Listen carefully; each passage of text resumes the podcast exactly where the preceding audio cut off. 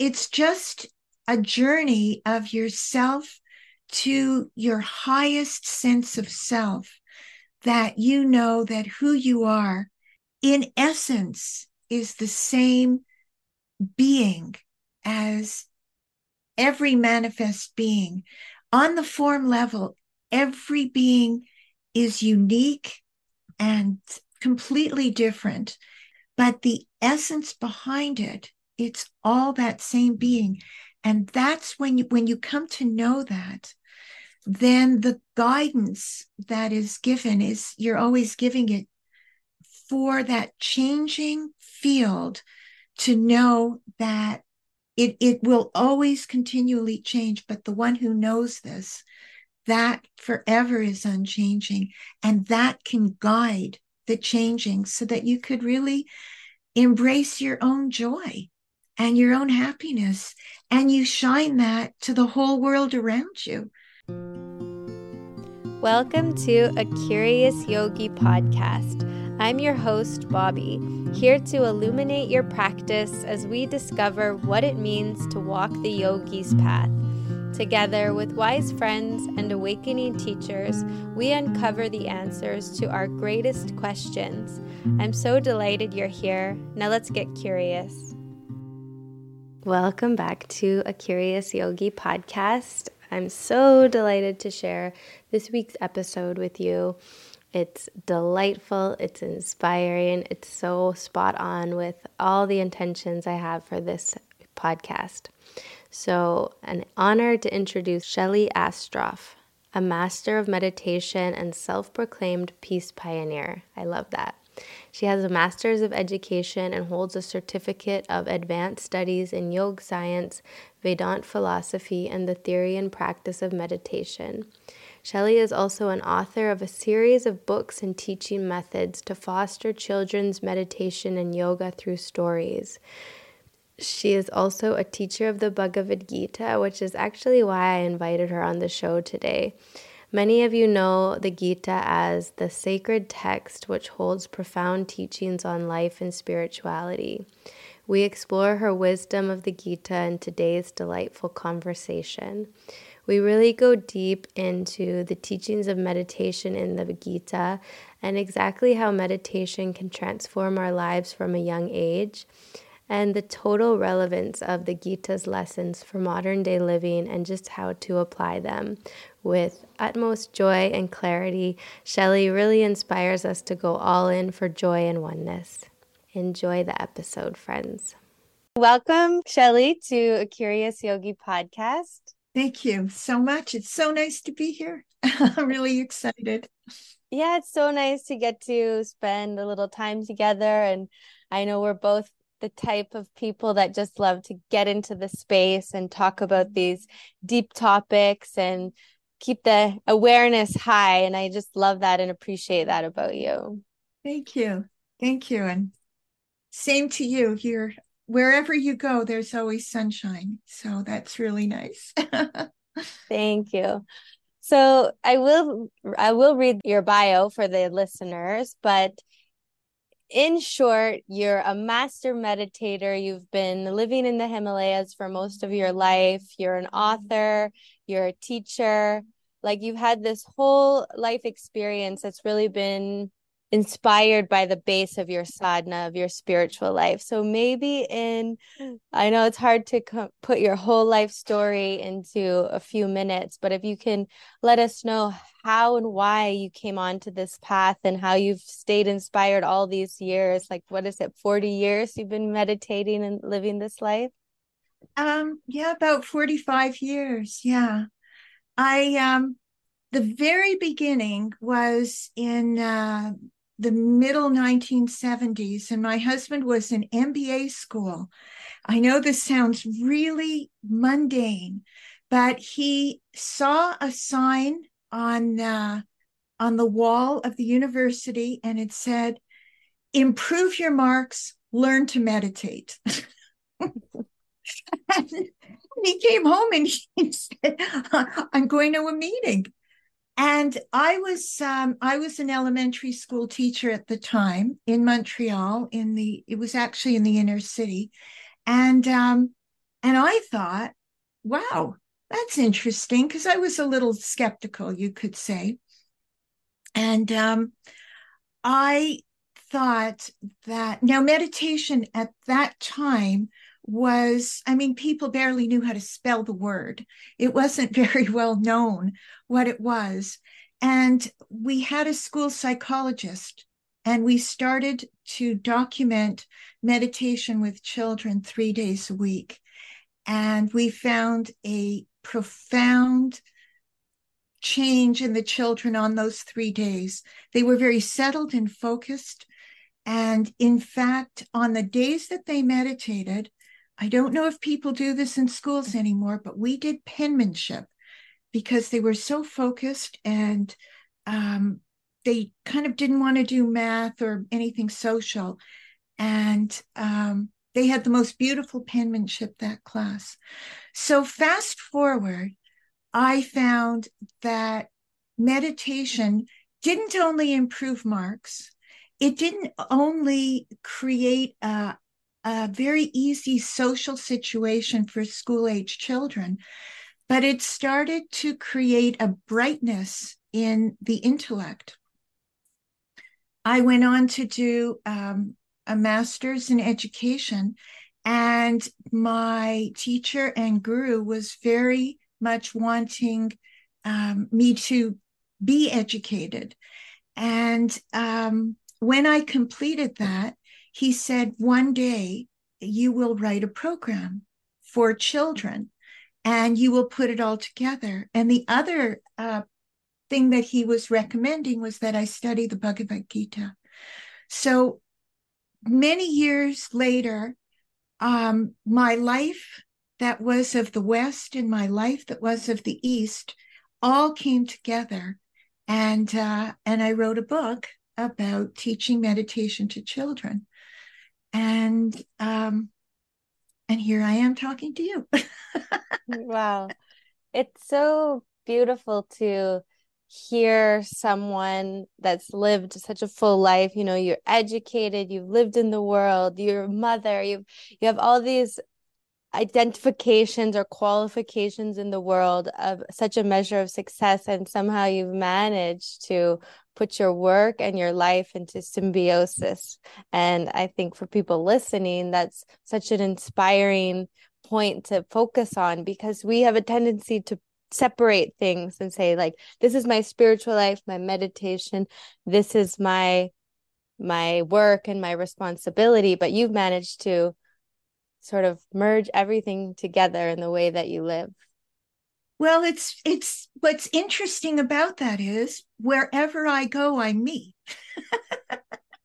And when people come to recognize that wherever they go, that's who they are, they're always there. And yes, maybe you have to wear a different hat if you if you when you're when you're a mother and when you're a teacher or when you're a cook, you have to wear different hats, but you're always you.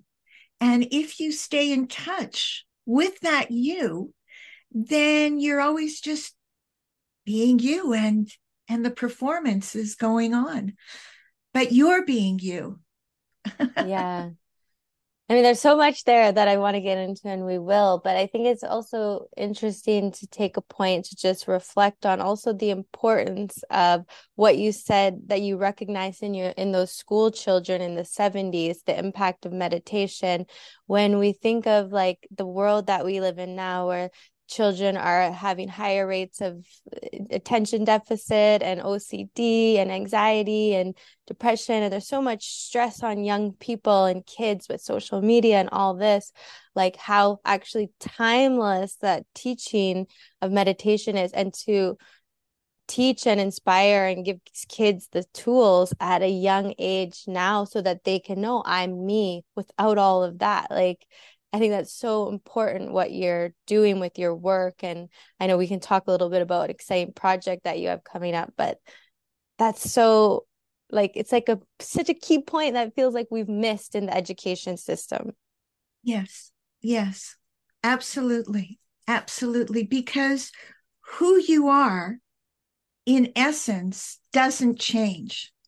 And every being is that me. Like they, every being says I or me, and they're always referring to themselves, but they're always saying it's their body and it's their mind, but that changes. So if you think about when you were like three and somebody shows you a picture of you when you were three, and you know that that's you, you know that that's not your neighbor. You're very sure of that. And you see a picture of you when you were six and nine and ten and and throughout. Now, your hair is different.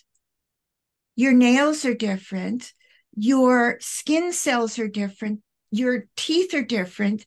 Everything has changed. Even your thoughts are different. Your um, what interests you has changed. But what is it that knows that? That's you. And that's the you that doesn't change. That's the you that's eternal. And that you, which is the essential you, that's the part that doesn't die. But the point of it not dying is the fact that it actually was never born. It was what came into appearance was the body and the mind and the understanding, and that blossomed during what we call our lifetime. But the essence of who every being is, is that pure, free, forever, unchanging. And when we're in touch with that, we can have that kind of fullness, because we're we we don't stay bound and confined by that which changes. If somebody said, you know, you're like this on Monday, and maybe on Tuesday you're not like this, so why do I have to carry that with me? And so just being me all the time, it it's a lot more challenging than people think, to be that me and to be solid in that me that doesn't change. And yet embrace the changes, because, you know, it's part of who we are also. But knowing that it's what changes and doesn't stay with us. So what is it then in the growth of a human being? We have this whole lifespan and we all have that innate awareness. I am me. And yet we fixate so much of our self-identification on my parents, my job, my likes, my friends, my not friends. So we have this here, the center of our being, and yet it goes out. So how do we bring it back? Like, what brings us out and how do we bring it back? So when children, when children come into existence, they they bring everything with them. It's not like their toe is born and then their ear comes. the, the whole baby comes, and slowly and slowly the mind develops and the senses start coming into focus. And it's that kind of reaching outward. And then comes that march that comes inward, to know that the one who's doing the march, the one who's living the life, is the one that doesn't change. And you have to stop the senses or pause the senses for periods of time, not for long. It could be, um, when I do meditation with children, I actually start off with thirty seconds. And it's it's just stopping everything and going, wait, just pause for a minute, and then just do, you know, like an inventory. um, am I, what's, what's happening? My mind is changing. My breath is moving. My thoughts are moving. My legs are here. And then if you close your eyes, which is the first sense to bring you out, and you just pause. And in that pause, you touch something within. And all you have to know is just anytime you're feeling um, down or challenged, just pause, take a breath, and wait. Because the breath is related to the functioning of the mind. As the breath moves in and moves out, the mind functions like that. And that pause, that kumbhak in between, that is the state of your pure self, or what we would call that knower state of consciousness, because that part doesn't move. It doesn't come and it doesn't go. And just pinpointing that. And then you just get up and you go, okay, I'm ready. Let's go. Well, when you were speaking, I was thinking of just yesterday or a couple of days ago, I was talking about meditation with a friend, and she was saying, I can't meditate. I can't meditate. And I said, oh, try starting with three minutes. And then she messaged me, I think I started with thirty seconds. So I think it's, it's good for adults to start there too. One thing about meditation is it's your gift. It's, it's, um, people shouldn't push it or push it on people. It's, it's really a gift. Um, and it's a gift of your own self to yourself. And people have to be ready for it. So um, I think it's wonderful that people encourage people. And when they're ready, they'll do it. Mm-hmm. Yeah, I've heard some people say that meditation can't really be taught. It's more of an experience. Like, what do you think about that? I I do think it's both, because the experience of it, for sure, is um, having the experience of your own self. But I think, I do think that there's guidance and there's understanding. I think sometimes people could get fearful, uh, and or they could um, not understand. And I think I think just having um, I think having guidance is always a good thing. But mm-hmm. definitely, it's your own experience to do it on your own. Mm-hmm. Go ahead. There are different meditations for different. Uh, I found for different purposes. For me, if I'm emotional and I've got like an emotional issue, pranayama is definitely centers and focuses me. When I'm writing or when I was um, in school, mantra meditation made my mind so sharp that after I'd meditate, whatever I'd read and take and I'd take my notes, everything stayed. So that my, for me, mantra meditation was really good for my marks. But there's so many types of meditation, and I think that that's where the guidance comes in. And to meditate for knowing you're pure free forever, that's a meditation where you're watching, um, you're watching the construct of your own mind. And then you have to know who's doing that watching.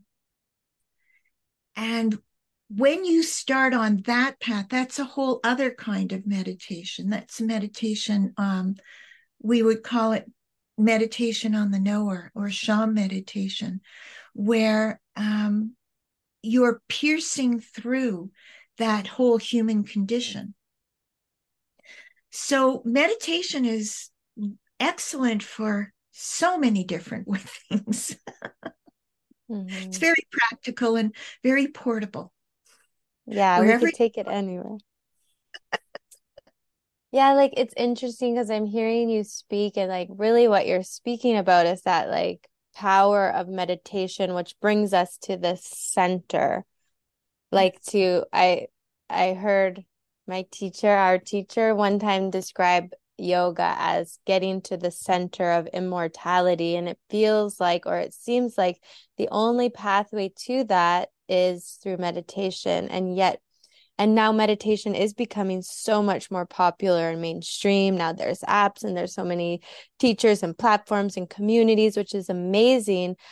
But it seems sometimes we get stuck up on the mindfulness element or the yoga element, where what you're explaining seems like, like I loved what you said, piercing through. Like that's really where the heart of it, isn't it? Yes, yes, absolutely. For for this meditation. But a person has to want to pierce through. It's a very, very strenuous work. It it might look, um, it might not look that way because, you know, you're not, you know, moving a shovel, and you're not maybe at a typewriter or or at a computer, but you're tackling the the moving parts of your being. I mean, imagine the challenge. Now, this would be an amazing challenge. If if you could challenge people, could you keep yourself happy for one week? One, just one week. How about one day? Like, can you do that? And and we're, this kind of meditation brings it not to happy as opposed to unhappy, but it brings you to a place of that evenness inside before being happy, before being unhappy, before um, the manifestation of all of that. When that's the center of who you are, which is before birth, after death, but it's it's taking place in that, in the moment of the waking state as well. But it's not in the waking state of consciousness. It's a state of consciousness that can happen in meditation where where um, the piercing, like as if you pierce through and you go into that fourth state of consciousness. And it's called the fourth state because the first three are the waking state, the dream state, and the deep sleep. And the waking state and dream state all involve your mind. And the dream state, um, it sorry, the dream state involves the mind. The waking state involves the mind. And the deep sleep state, the mind is quiet, but you don't know anything. Like there's, so you're actually quite at peace. But the state of meditation, which is the fourth state, it's the state where there's complete awareness, complete alertness, but you're out of the state. It's like as if you're awake and asleep and dreaming all at the same time. And you're knowing that. Yeah, that's such a beautiful description of true peace, which is beyond that state of mind. And when, and then when you, you said that about being happy for a week, I think too, a lot of people, it's not even being happy, but not suffering for a week or not getting affected by a week for a day. Like there's, I think people too, that are tuning into a podcast like this have reached a sort of state of disillusionment with the world and the suffering that we experience as humans, that we're ready to go deeper to, we some, we don't even have the language, like what is peace, like where, yes. How do we get there, you know? Yeah, well, imagine, I just want to explain the the knower state from what you were saying. I just got inspired by that. Imagine that you have like a canvas, if you're an artist and you're about to paint your picture. You cannot paint your picture unless you have a canvas.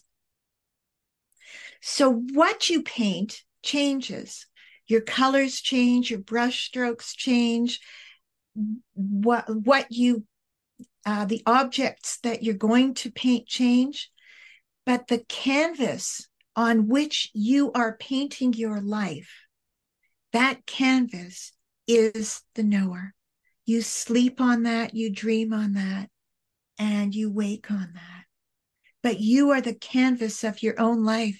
So when you come to know that, you're actually your own, you're actually the artist of your own life.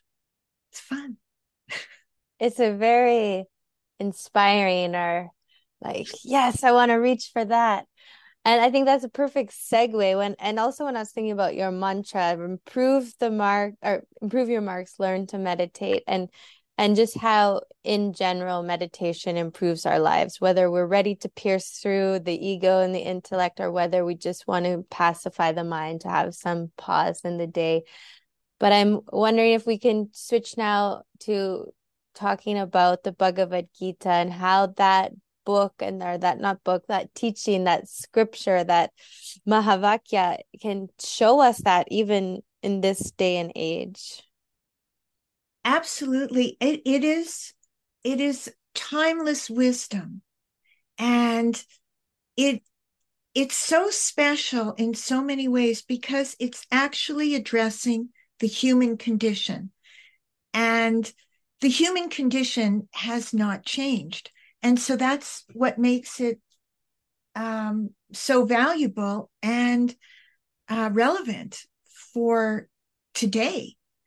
So it was it was written as a song, and there are very cute background stories to it. Um, but basically, it was it was a song, and it has two meters to it. One is seven meters and one is eleven meters. And it's written in Sanskrit. And it's said that if you, even if you don't know what it means, if you pronounce the words and say the words over and over again, it just the vibra- the sound vibration will release that, um, that kind of binding sense that binds the human condition in the mind and the body. But if you know the meaning and you study it that way, you have even more um, opportunity. So I I love singing the Gita. I love kind of um, going through all the word for word. I'll, I'll give you a an interesting verse, and it's very much what we were talking about.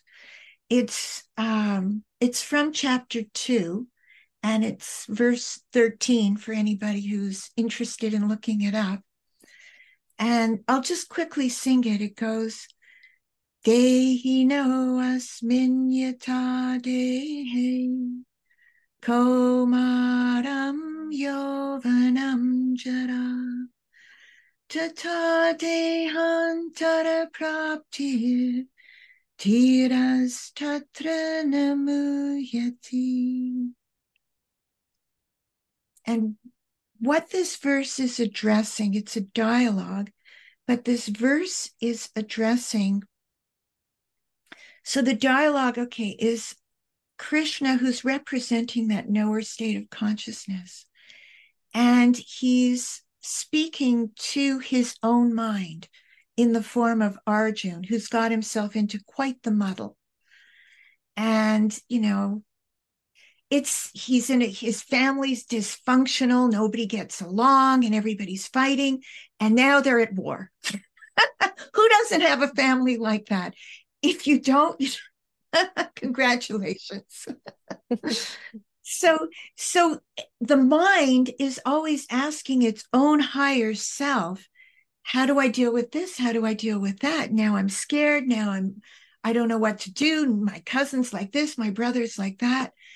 And that verse in itself is telling him that the indweller self, the one inside of you and each one, is forever unchanging. And it's even after the body meets its end. So that indweller is forever unchanging, but it's there while dwelling in the body and witnesses childhood, youth, old age, but that never changes.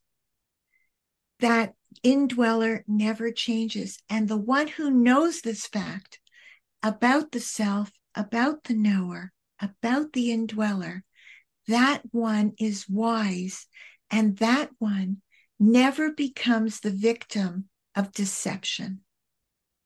And the deception comes from the changing field of mind, which today tells you, he said bad things about me. And the next day you find out, no, they didn't really say that. They said it like this and not like that. This is telling you, trust yourself. Don't trust the deception that will always come. Mm-hmm. And always go with your own knowing being. Yeah, it it's like I haven't studied the Gita so extensively, but I have read it and always refer to it, and it it does seem like it is a kind of a guidepost for for me as, yes, a yogi and a meditator, and also a human that's navigating these waves of life. And like you were talking about before, like having emotions arise, and how there's so many teachings that are there in the Gita, in different chapters, different paths one can take. And and it's like there's kind of something there for everybody. But for somebody that hasn't really got into the Gita yet, or is not sure where to begin, like where does one begin to study this or or explore it? Well, I teach the Gita. There are many, so many, um, so many people who um, who are very knowledgeable, and um, I truly believe that when you have that wish that is pure, it will be fulfilled, because the Gita is the promise of um, of the knowing state of consciousness to its own mind.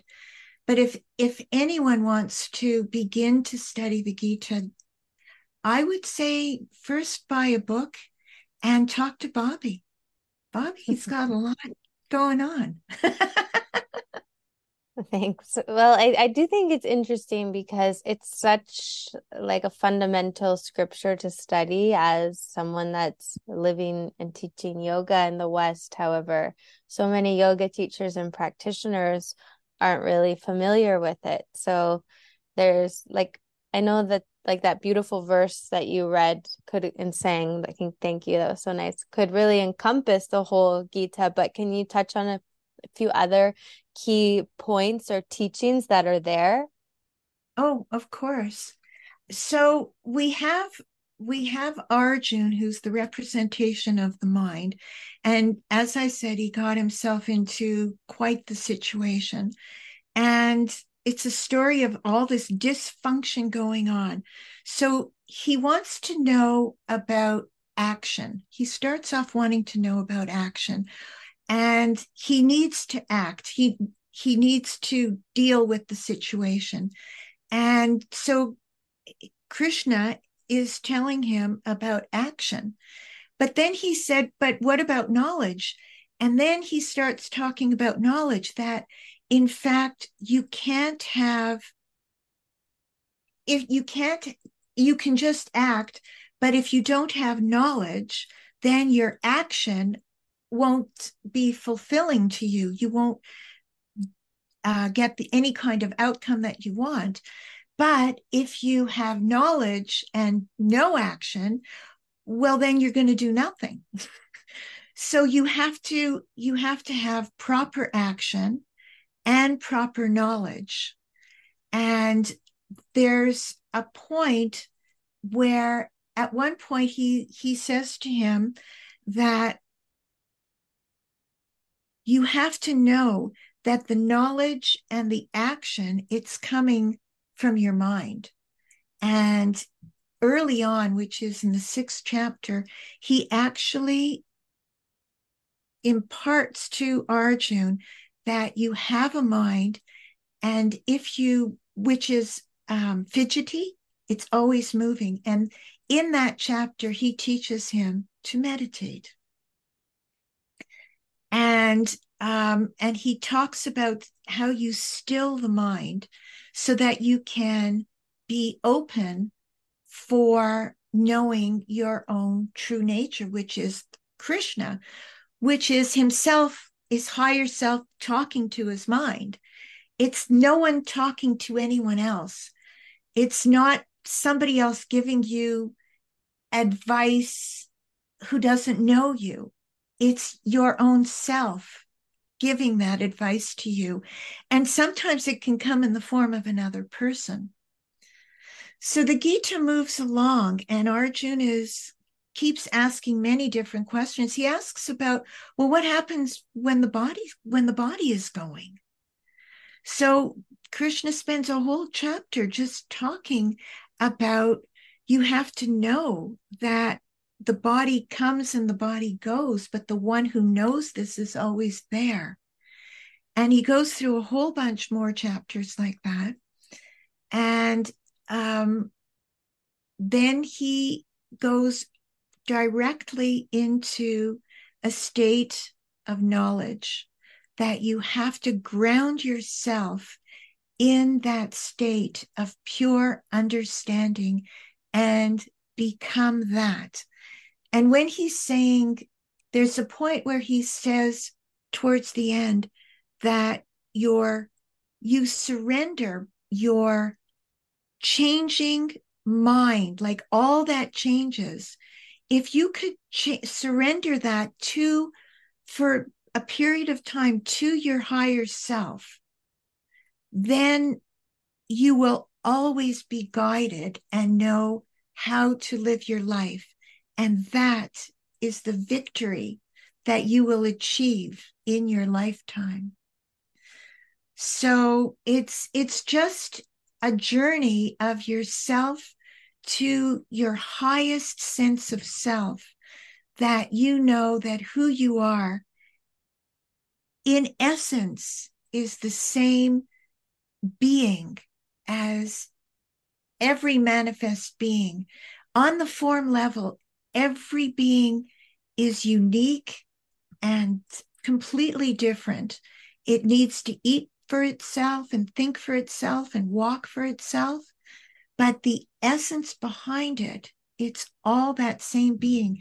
And that's when you, when you come to know that, then the guidance that is given is you're always giving it for that changing field to know that It it will always continually change, but the one who knows this, that forever is unchanging, and that can guide the changing so that you could really embrace your own joy and your own happiness, and you shine that to the whole world around you, because a smile is very contagious.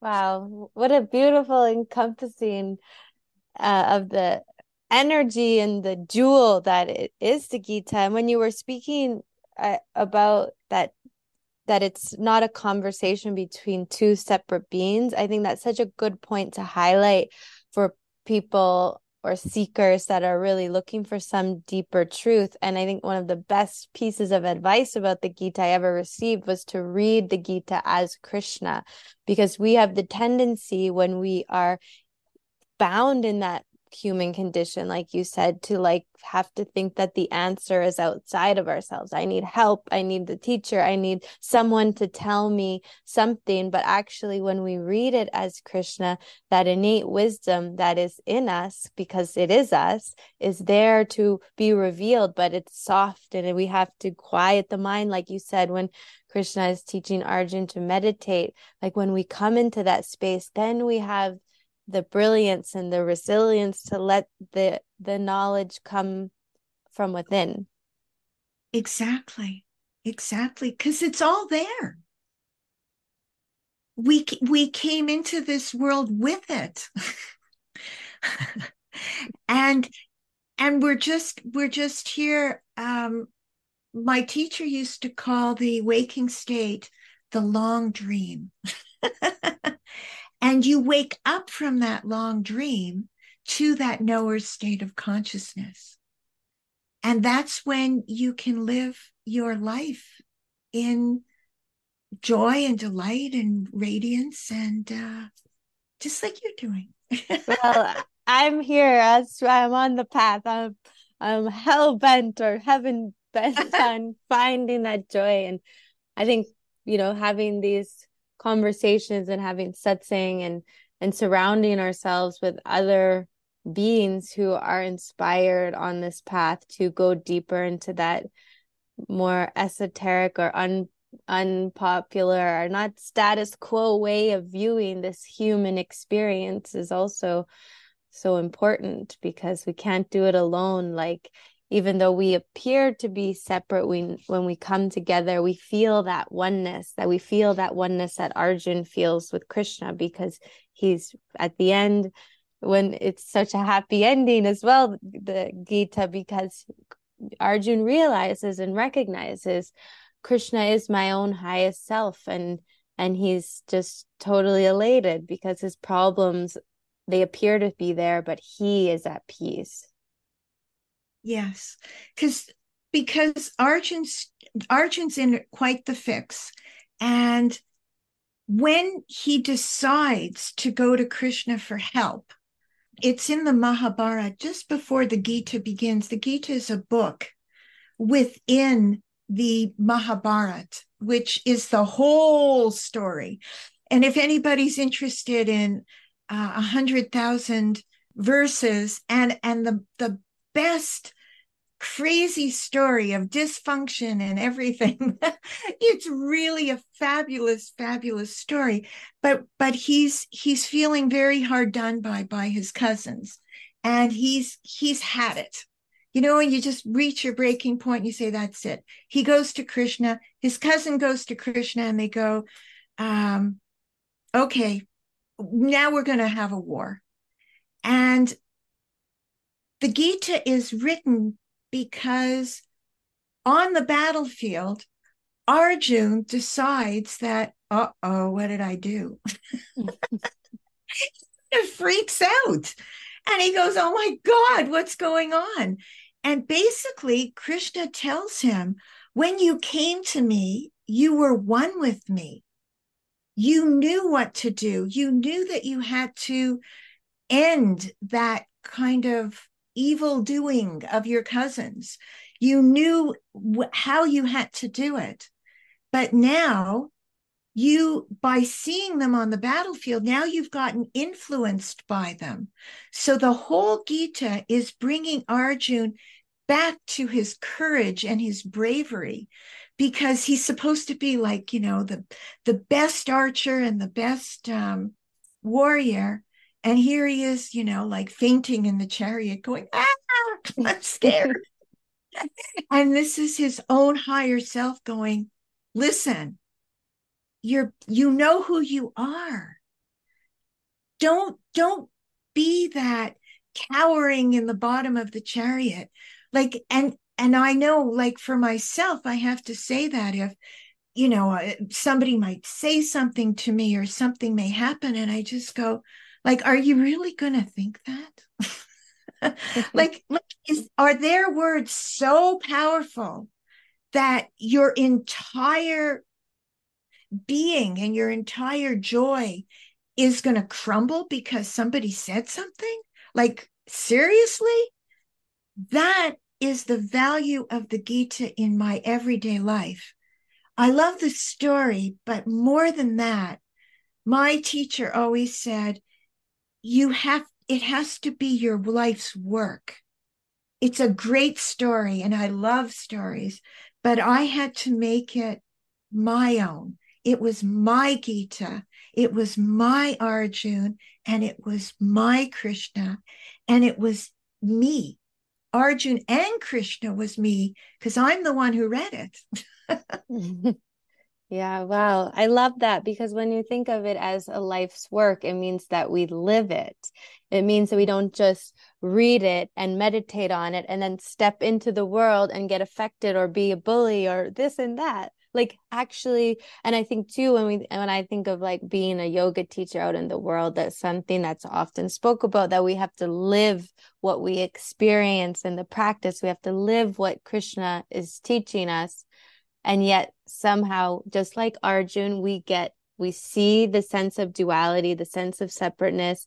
We at one point felt fearless and untouchable. And then and then something comes and a, a wave arises and we get affected. Like we just do. But that's the brilliance. And I love what you said, that we have to make it ours, like the teaching, and take it into our own life and apply it. Like that's kind of maybe where it's like, oh, here's this beautiful spiritual esoteric scripture, this ancient story about this and that, but then how to actually take it into our lives so we can be happy yeah. and joyful, and it spreads and it's contagious and we create more oneness and harmony in the world. It's kind of like, seems like, you know, the antidote to the world of war and division that we live in. It is. But, but what you have to do is you don't put your book on the shelf and walk away. You wear your book. You carry your book. You carry your knowledge. You are that. And you can't ever put it down. The minute you put it down, somebody's always there to pinch. Yeah, I definitely, I can attest to that, feeling the pinch. But I guess that's why then too, like the daily practice, the sadhana is so essential for anyone that's, like you said, really sincere or seeking or pure in their earnestness to have a deeper truth in life, that we can't just practice sometimes and do this sometimes. Like it's really essential to have that daily meditation or reading a scripture or going to yoga or whatever it is that's your path. And that's another thing in the Gita, there's he reveals so many paths, that there's yes. something there for everyone. If we choose our path, we step on it with commitment, and what's on the on that path is that joy that you're speaking of. And and there are many paths, and they're always changing. Like sometimes you're you're in action and you're doing asans, and sometimes you're studying and you're in a gyan yoga, or sometimes you're singing and you get into this whole devotional aspect. And it, they're not different paths. It's all you. You have so mm. many different parts of you. So it's your good food, your good action, keeping your body fit and healthy, and really good company, mm. really good company, because nothing can spoil a good meal like an insult at the end of the meal. It's like, oh God. Mm-hmm.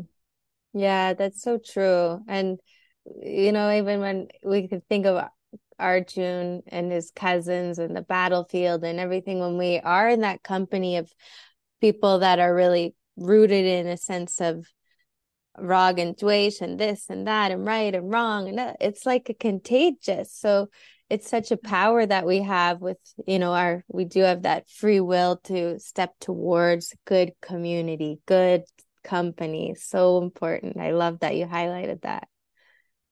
The the interesting thing is, it always appears that the bad company, it's like gravity, it's like heavy, and and it's powerful. However, the good company is more subtle, but it's actually more powerful. But you have to look for it. Mm-hmm. It's not as obvious, and that's why you have to close your eyes. So mm-hmm. if if anything like really, you know, happens, and you just You just need to center yourself. Like if you feel a little ripple that, you know, sort of rip through you. And if you just pause and close your eyes, if you, if the situation allows it, and regroup, you can breathe or say a mantra. thirty seconds will do it. It's not the amount of time, it's the connection. So if you can even think of it and, and you connect, then you're already there. Mm-hmm. But you just, you can't put that book back on the shelf. You have to wear it. Mm-hmm. Yeah, and I guess it's like a muscle too. Like that muscle gets strengthened over time, where, where it doesn't even become a habit. It's just second nature that if I get affected, I know this is where I go. I have the discernment to know this is where I put myself. But it's like strengthening the muscle. We have to first take the steps to take the lessons and start to apply them. Absolutely. But I have to say that um, when some effect comes, the more that you've meditated and you've practiced, the quicker the response comes. So when you might have spent, you know, six months dwelling over something somebody said to you, and you found out that you heard wrong. Like now it might be, I don't know, fifteen minutes, half an hour, you know, go, oh God, really? Like the, the, the amount of time spent in um, misery decreases a lot. Mm-hmm. And I, and too, before, like earlier, you were talking a lot about like the nature of the mind, and it's always changing, like the waking state is changing. And the more that we come to that knower consciousness of unchanging, you, the, more, the easier it is kind of to pick up on, oh, that's just my mind, which is changing. So therefore it's not even true. It can't, what's changing can't be true. So then it's like, the recovery is so much faster. And I know I've felt it in my life in the last nine years since meditating regularly, that I'm still highly sensitive, but I'm less sensitive than I was before. I'm still me, but I can recover faster from those ripples or those waves that come up. Yeah. Yeah. Yeah. And, and it's, um, it works. All I can say is that it works. And the mind, one of the things that Krishna is imparting to Arjun is that the mind can be your worst enemy, or you can make it your best friend. So if you, you have to embrace it and know that it's always your mind that's giving you that perception, and make it your friend so that, you know, it's not going to bring you into the dumps. Because all the mind wants to do is, is um, you know, be be the king of the castle. It wants, it, it wants you to believe everything it tells you. And the only thing that the mind is, is that receptacle that takes everything from the senses. All the senses come and all the input goes into the mind. And that's where it gets its information, always from the outside. And then what it does is it kind of chews over it. And um, from the experiences of the family and everything. And then it has the intellect that goes, it kind of sorts it. I like this, I don't like that. This is okay, this isn't okay. It kind of goes back and forth. And and every mind does this. And but everybody likes different things. So, you know, you don't, you like chocolate, you like strawberry, you know. But it doesn't make one right or wrong. The intellect does all this sorting from what from all the input that the mind has in. And then you have the ego. And the ego, that's the intellect's very important, because the ego goes, that's mine. And when that is mine, the ego will own everything that the mind brought in, the intellect sorted, and the ego owned. But what's beyond that is the, the space, is the self. We could, when I was saying that that knower state is like the canvas that the artist paints on. So the mind gets all the colors, the intellect's got all the drawings, and the ego goes, that's my drawing. But the canvas is like, well, without the canvas, there is no drawing.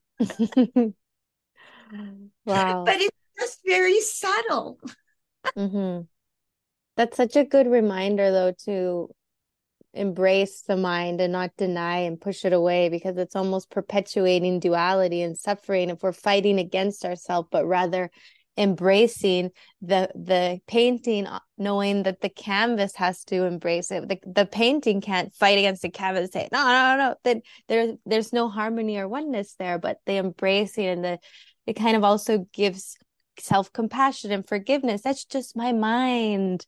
Oh, like it, it creates more harmony for myself and for that, who, the being that's in front of me, because I can, I love the way you describe that. I can recognize it's just my own self. It's just my own self with a separate looking mechanism, but it's all me. Yeah. That's beautiful. So as, so as you're painting your life story, and, you know, you want to paint all the gore and guts and the stuff that's going on that you don't like, painting is going to happen because it's your life. But, you know, you can go, hmm, maybe I could do a couple of little flowers here. Maybe, maybe, maybe a horse and a carousel over there, and, you know, an ice cream.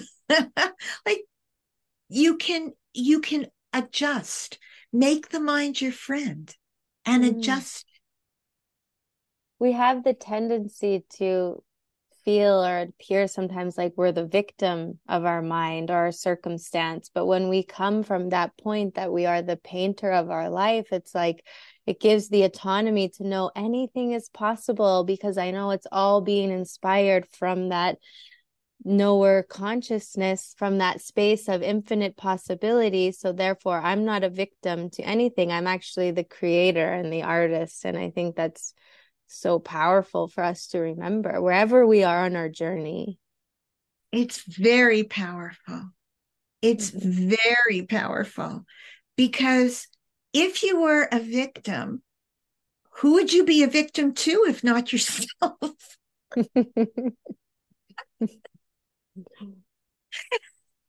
So it's always you putting you down. And mm-hmm. it's like, oh, really? Yes. It's to. also, it, it kind of becomes comical sometimes when you look at the whole predicament of this, the silly puzzle that we're all trying to figure out here. Yeah. Well, I I just have loved this conversation, Shelley. It's been so amazing just to hear your wisdom and your expression and your joy and just be in that satsang together. You just are that. And I love you so much for that. And I always love to ask the I love to ask the guests at the end of each episode to leave the listeners with a point of inquiry or a question which we can contemplate ourselves. Because a lot of times I've heard people asking for guests like, oh, can you leave us with some of your own wisdom? But what can we question to bring up our own wisdom? If you know and you question whatever thoughts come, know that those thoughts are going to go. So you can, qu- so if your mind needs to be active, then just question it. Oh, oh, I thought about, um, I thought about that stuffed animal over there. And then I didn't. And then I moved away. Like, question it yourself. Like, look at the world as your playground and find the joy in it, but know that it's your joy and it's your world. And without you, there is no world. There is no joy. It's only you. And if you can think about that when you see anything, you don't have to think about it when you're happy because you just feel it. But when you're in a more challenging situation, you can think about that. How long is this going to last? Another hour, maybe a year. If it's going to last a year, then you can plot, how can I make it easier? But challenge yourself and know that you, you don't have the power. You are the power. And nothing happens to you. It happens, anything that happens, happens because you're there.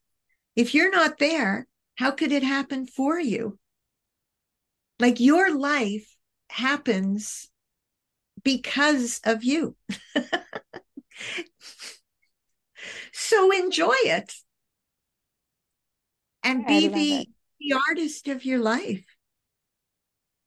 I love it. It's a beautiful endpoint. Thank you so much. And if the listeners want to connect with you or take your classes or read your books, maybe any teachers listening want to get involved with the Knower curriculum, how can we get in touch with you? We have a website called knower dot c a, and we have an area for children and an area for adults. And um, we have a fun little Knower club where um, you can spend hours just playing around, learning from these little characters who teach you different asans, different pranayama, diff- then there are different meditations. So, and you can contact me through knower dot c a, and I love to hear from everybody. Amazing. I feel like Knower, the Knower curriculum is like going to be the revolution for the kids and the next generation. It's what we need. So thank you for your work and your commitment to your sadhana, and lots of love. Thank you so much. This was fantastic. Thanks for listening to this episode. If you enjoyed what you heard, please leave a review. It really helps the show reach more people. If you'd like to have your greatest spiritual questions answered on the show, send them to me through social or email. And don't forget to follow on your favorite streaming platforms. Let's stay curious, connected, and keep walking the path together. Music graciously offered by Heidi Herdaya Groschler. In oneness and delight, this is Bobbi signing off until next time.